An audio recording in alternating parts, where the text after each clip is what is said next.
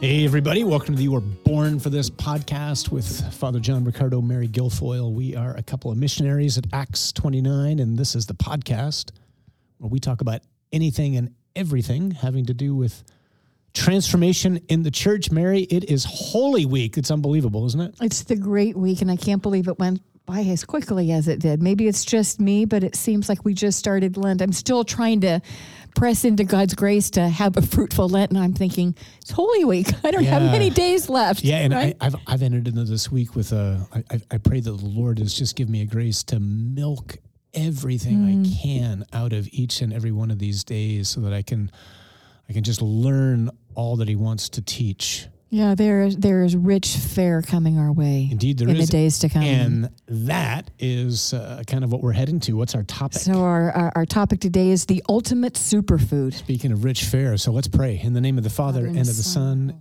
the Holy Spirit. Father, we just thank you for these extraordinary days that we're in, this time that we have to pause and linger with and reflect on and celebrate our rescue from the powers of sin and death, from the power of hell, the enemy, to turn our attention to you, to your Son, and all that he's accomplished for us in his passion, death, and resurrection. Lord, may these days be drenched with your Holy Spirit. May Our Lady walk with us and teach us what her Son and yours has done on our behalf. May we be open to new things, new insights, new perspectives. Forgive us for all the times that we have taken for granted Jesus' passion, that we've forgotten the difference that it makes. Just bless our conversation right now that it would be edifying and inspiring and encouraging and hopeful. We ask it all in Jesus' name. Amen. Amen. In the name of the Father and the Son and the Holy Spirit. Amen. So so here we are, Father John, in in, in Holy Week, and and there's so much to think and pray about, and, and perhaps especially though, given the fact that. Uh, our country in the church is in the middle of, of, of the Eucharistic revival. Um, that it's worthwhile dedicating maybe our attention today, what we're going to celebrate on Holy Thursday. And so, in light of that, I would love to ask you if you would mind taking us back to last Tuesday's reading, and I think it was from Numbers 21. Could you break that open again for our friends today? Yeah, maybe this is a way to begin. I love that. Uh, thanks, because I've always found this passage to be uh, very provocative. And it's almost like every time I've read this and prayed with it, I, I sense God's quote unquote emotions. Like that's what that's how I always feel when I read this. So Numbers twenty one is I'm sure everybody has it off the top of their head, right? Oh, of course, numbers I don't need to refer anybody to that. Like, oh yeah, Numbers 21, 4 to 9. Got that one down. So um, the Israelites are on their way into the promised land. They are not yet there. They're complaining lest we like go, stupid Israelites. This is what we do, right? We complain against God all the time. Um, but it says in a particular way, um, with their patience worn out by the journey. So let's just stop there. Anybody convicted? Because, gosh, I am. You know, like, what are you doing, Lord? When's it going to get better? What's going on? You know, so how Spirit often? of weariness. yeah, I, right? I don't pray Yeah. for patience. I don't know about you, but I, I the because the way It's a God scary answers thing to pray. He teaches you That's by exactly giving you right. Situations where you learn right. patience. That's it's a like, dangerous yeah, I don't even pray for that one. So their patience is worn out by the journey. The people complain against God and Moses, and this is what they say. Now, now picture this. Let's change the scenario immediately. So imagine, imagine this is a set of people who were in a concentration camp, who have been liberated from a concentration camp, from all the horrors that take place there, but they're not yet into their new home. Imagine how silly and like asinine it would be for them to go, Why did you ever get us out of that camp? Uh, are you serious? and yet that's what they say. Why have you brought us up from Egypt, that place of slavery, to die in this desert where there is no food or water. So, in other words, like the complaint is something like, You don't know what you're doing, mm. which again is really convicting. Because how many of us say things like that to God? Maybe not in that many words, but we think That's our that, implication, right? Or, or they're saying you're weak because we're not there yet. And and I'm afraid again, many of us oftentimes think that way about God. Like he seems to be overcome by what's going on in the world.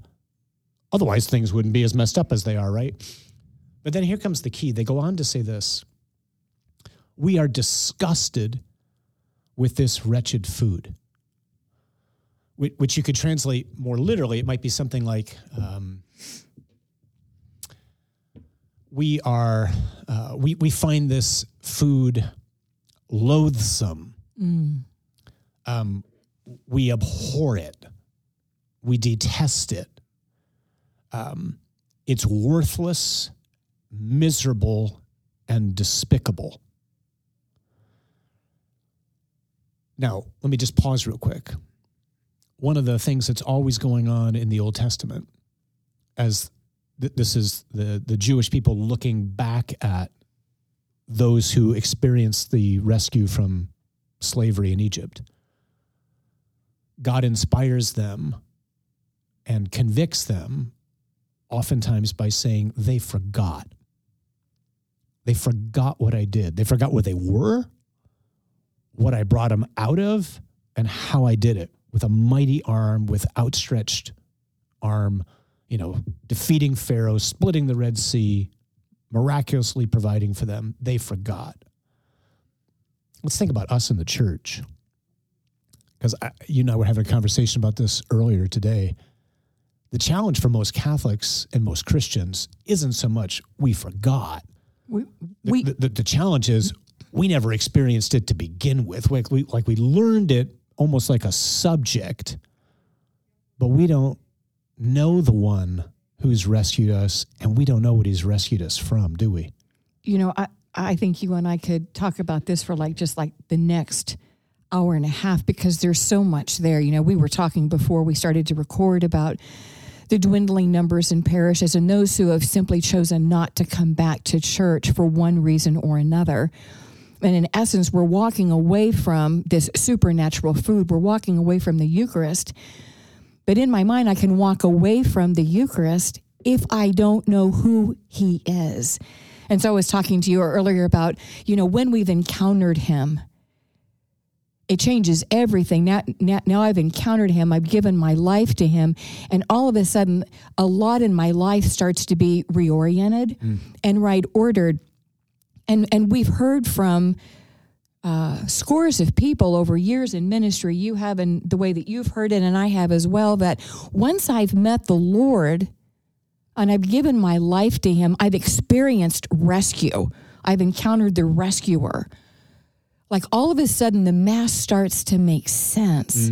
And I think that's why we can have this attitude and cast off the Eucharist, or uh, that's the need for the Eucharistic revival. But with as much as we're going to see what God's going to do in this Eucharistic revival, I think uh, f- first and foremost we need to we need to have encountered the rescuer for the Eucharist to make any sense at all. To your point, we Yeah. haven't forgotten; we just haven't. Yep, enca- we just haven't encountered him. And so the exhortation for all of us in Holy Week is Lord, help me to understand what's going on. I was just preaching uh, end of last week saying, I, I was in the back of the chapel one day, just absolutely overwhelmed with gratitude over the fact that I'm a priest of almost 27 years now. I've, I've been doing this, I've been like studying, reading, preaching, talking full time for the better part of 30 some years now on Jesus, on the gospel, on what the Lord has done for us. And I'm only beginning to understand mm-hmm. all of this. And I was just like in awe of God's transformation in my own life over the last three, four years. And and I said that, you know, to all of us that were in the chapel just to say, like, that's me. And like, not like that's a big deal about who I am, but what I, my point was, this is what I do. And I'm just learning. you know, and I, and I want to I want to learn more and more. And I, I like my approach to Holy Week is, Lord, there's so much more for me to learn. It's not just going deeper in what I know, although that's true. It's also there's a lot of new things to learn. So the exhortation for all of us is, Lord, I want to encounter you either for the first time this week or in new ways this week. Now, let me jump because you, you mentioned the Eucharist. We hadn't even gotten there. This whole image in Numbers 21, this food that the Israelites are complaining about, that's the manna. Now, this is, a, this is amazing, right? So, what is manna? Manna is miraculous, Miraculous food. food. It's the bread of the angels. It's it's supernatural food. It's not ordinary food. This is one of the ways, by the way, that you know that the Eucharist can't just be bread.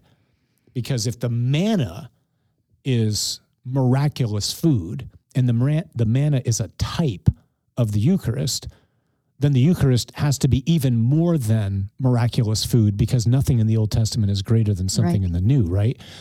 So the, the Israelites are complaining about this miraculous provision which God has given. And I mentioned at the beginning of the podcast, every time I read this reading, the Lord allows me, I, I don't know how to describe this other than to like experience his heart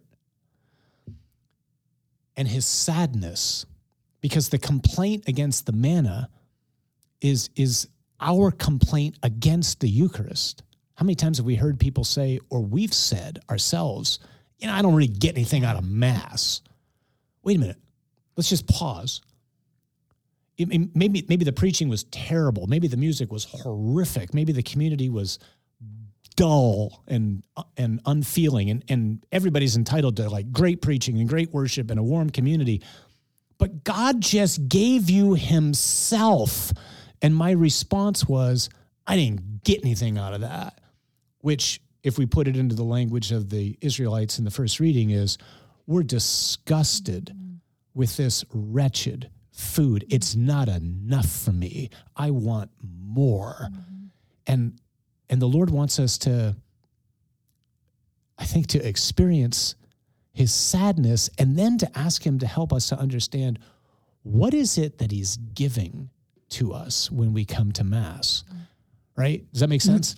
So there's a lot of thought uh, to follow up on there. Uh, I'll say a couple things. You know, you, you were saying that, you know, over the last four years, like you're just learning so much about what's happening, right? Especially in this great week uh, that, that that we're in right now. And if you can say that, how much more can someone like myself say that? And I'm I know I'm in a completely different place because of all that we've learned over the last four years. Um, uh, those things that we're reading, uh, uh, the, the movement of the Holy Spirit, just just teaching us and forming us. And I think I was saying with a set of friends late last week that to the degree that I'm able to assimilate all of this, to the degree or some of it, right, with my limited mind, it changes my interior disposition. And to the degree that my interior disposition is changed, the level of my gratitude and my understanding in, in, in this conversation around Holy Thursday, around the Eucharist in particular, is thank you. Like, like you know, gratitude is the heart of prayer. Mm. And I was just thinking, like, how different our worship would be, how different our praise would be, how different our prayer would be, how different all of that would be in my life if I really knew what was happening in the Eucharist, what He's given to me, what He's done on the cross, like all of it. Like, there is no word in our human language, there's no word in the dictionary, in the urban dictionary, that even comes close to saying, Thank you. Right. But if we knew, if Right. I really knew, right and and to your point that we all come out of this experience of these great days that we're walking into filled with hearts of gratitude and having experienced him in a way like we never have, be, yeah have and, and, before and there's again like for for someone who loves right you you always want to know more um and, and so I, I, I'll I'll just share something really quick. Uh, an encounter I had with a priest friend uh, a couple of weeks ago. He's he's about my age. He's ordained roughly 30 years or so. And he, he called me because he's watching the rescue project. He's leading his parish through it. And he had some questions on something. And so he says, I don't understand what you're doing when you talk about that, especially when you talk about Jesus being the aggressor in the passion.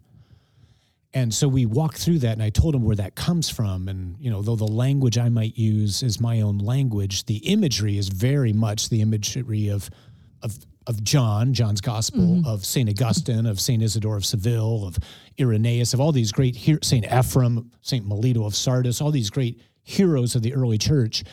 And he stopped and he says, You know, I can't believe how much this is changing my life and how new I'm thinking about the passion, how new I'm approaching the singing of the Exsultet uh, this coming Holy Saturday.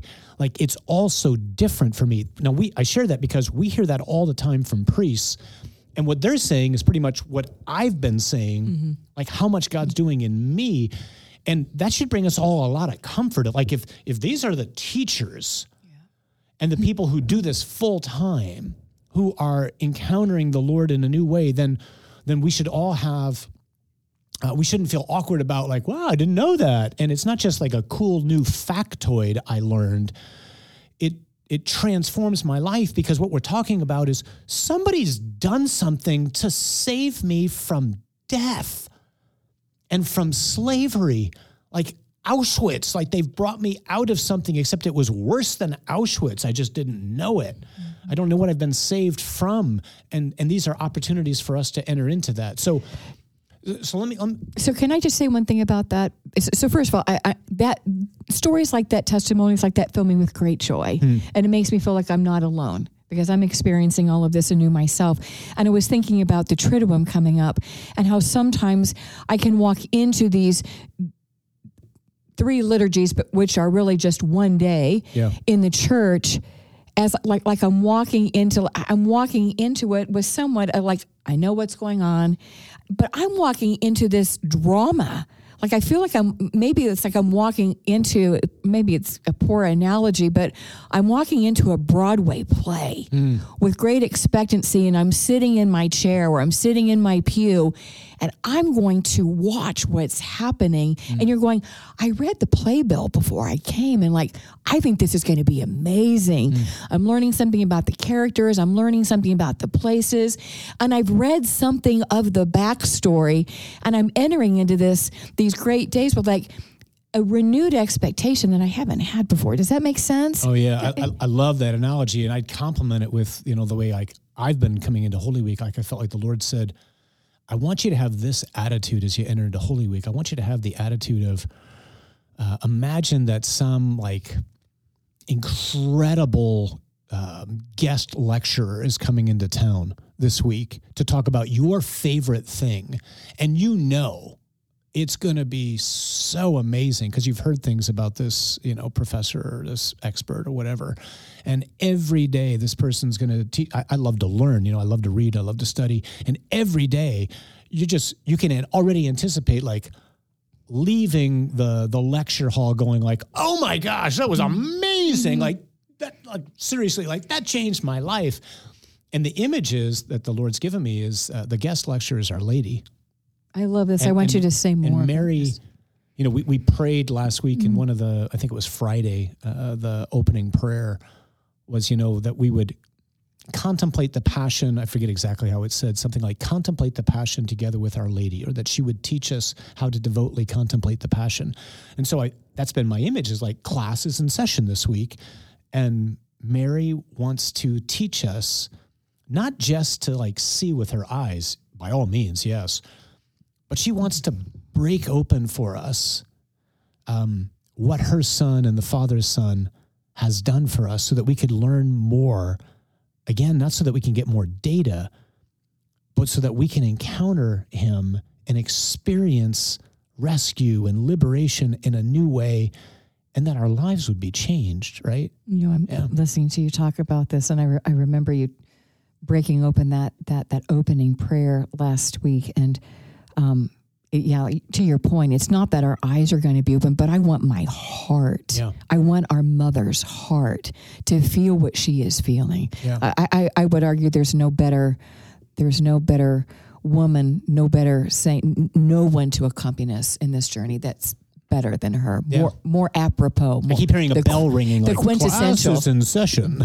and our blessed mother walks Yeah. in. Ooh, there's the guest lecture. So let's let's get to the superfood because Yep. All of this, this this conversation about Numbers 21, this this complaint of the Jews about the wretched food, which is the the manna, which is an image of the Eucharist, which is this miraculous food that God gives me. It led me as I was praying with Numbers last week. I, I, this, the Spirit just took me to something that I haven't thought about in a long time and that's there's a word in the Our Father when Jesus teaches this prayer, which gets translated into English as daily, which doesn't mean that. So there's a word, the, the Greek word is uh, epiousion, which is actually a word that doesn't exist. Like he makes up the word, or or Luke and Matthew make up the word based on presumably an Aramaic word which Jesus made up, which doesn't exist. Like it's a non word until that moment. It's never anywhere before that time. This is really pretty remarkable, actually. He breathes stars and he creates a new vocabulary. Yeah, so so Jesus is, you know, like so we say, you know, give us this day our daily bread, which if you think about it is kind of a redundant prayer. Like why the mm-hmm. repetitiveness of this day and daily? Well, that word daily and that epiousion, it means like super substantial, super essential. That's what it means. Not so much daily. It means something like that which is necessary for existence.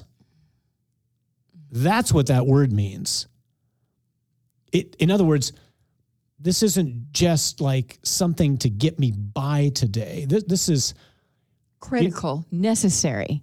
Yeah, like so like when Jesus says like unless you eat my flesh and drink my blood, you have, have no, no life, life. in you, Right, right? right. Like I I literally can't live without this and and we forget uh, people will immediately say, "Well, I don't go to mass or I didn't go to mass for a while and I'm alive." And it's like, "Well, no, you're actually you're you're not or at least you're you're not fully alive cuz this is not ordinary bread. This is the Lord giving himself to me." That- that- that's what the Eucharist is. The Eucharist is that which is necessary for existence. And I think Pope Francis or Pope Benedict, one of them, I think it's Benedict, talks about, you know, by all means, we should say the Lord's Prayer all the time. But properly understood, it's a liturgical prayer. And it's something like grace before the meal. Oh, gosh, I love that. You know, it's like it's like the Lord mm. teaching us like when you sit down at the table, mm-hmm. This is how you should say grace. And you're thinking of the Eucharist, like give us today our super substantial, super essential, necessary for existence bread. The quintessential, Yeah. ultimate super. Yeah, the super Food, superfood. Yeah? Exactly, right? Um, and all of this is what gets instituted this coming Thursday. In just a few days, Father John. And and and what str- always strikes me is this is the night that Jesus is going to be betrayed by one of his best friends. He's going to be handed over into the hands of people he created, who he's going to allow to torture and kill him so that he can save them. And in the middle of this, he takes time to stop and to teach us uh,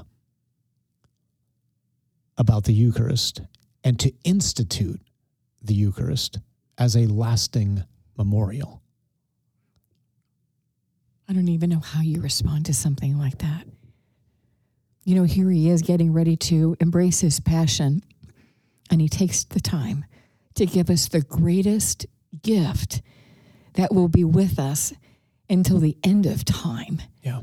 And have we even taken the time, have I even taken the time to contemplate the gift, to receive the gift with gratitude, to make an effort every day Yeah. to feed on his flesh and his blood that can transform me. And, you know, you, you and I always open up our conversation every week, you know, you know, that we want to talk about everything, anything and everything that bring, brings transformation to the church. And there is nothing, there is nothing that comes even remotely close that will bring transformation to your life and my life, to the world and to the church.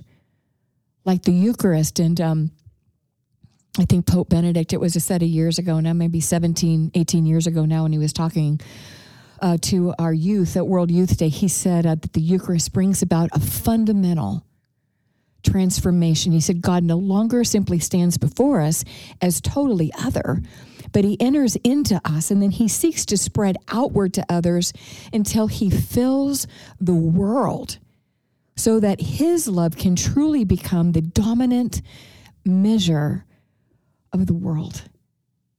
Like, pray with that. That's a mic drop. I, I, it, it, it's, it's just remarkable. You know, we talk about how, you know, our mission is to go out and get God's world back. Mm. Like, like, like the Eucharist has the capacity to go out and fill this world, which you say often that He so loves. Yeah. Uh, blessed yeah. be God for the days that we're walking into, and for the the years of this Eucharistic revival. Amen. Even as you Amen. share that quote from the Holy Father, you know, I uh, I'm I'm thinking of Jesus's words. We're going to hear these Thursday night again uh, as we read John's Gospel and the the foot washing. And after the foot washing, Jesus looks at the apostles and he asks the question, "Do you understand what I have done for you?" And maybe that's the way to end right now. Mm. That's the question that Jesus asks us. Maybe especially focused as we're doing in this podcast on the Eucharist. Do you understand what I'm giving you? And if we're honest, I think our response is, I don't think so. Like, I think I kind of get it somehow. Like, I know the, I know the the gist of it, but I don't really get it, Lord. And maybe we can just all pray for one another that as we celebrate the institution of the Eucharist and as we prepare ourselves to enter into the Triduum and our rescue from sin and death and hell, that the Lord will help us to understand more Amen. That's a great. That's a great. What word. he's doing when yeah. he gives himself to us, mm. and what's supposed to happen in us as a result, and then through us. That's beautiful, Father John. And uh, we just close it out too, just to um, wish all of you, praying for all of you, all of our friends, uh, for a truly blessed and remarkable Holy Week. Amen. This is Liberation Week. This is right. the day, like the people who were liberated from concentration camps never forgot that day. That's how we're supposed to approach uh, the events of Holy Thursday, Good Friday, and Easter Sunday. We were once slaves. We are slaves no more because God, not an angel, God didn't send an angel, He didn't send a prophet. God Himself came, did battle against hell rescued us from the grip of the strong man, bound the strong man, and has put the human project back on task. And because that's true, do not be afraid, people. God, who has no rival, is with you, and you were born for this.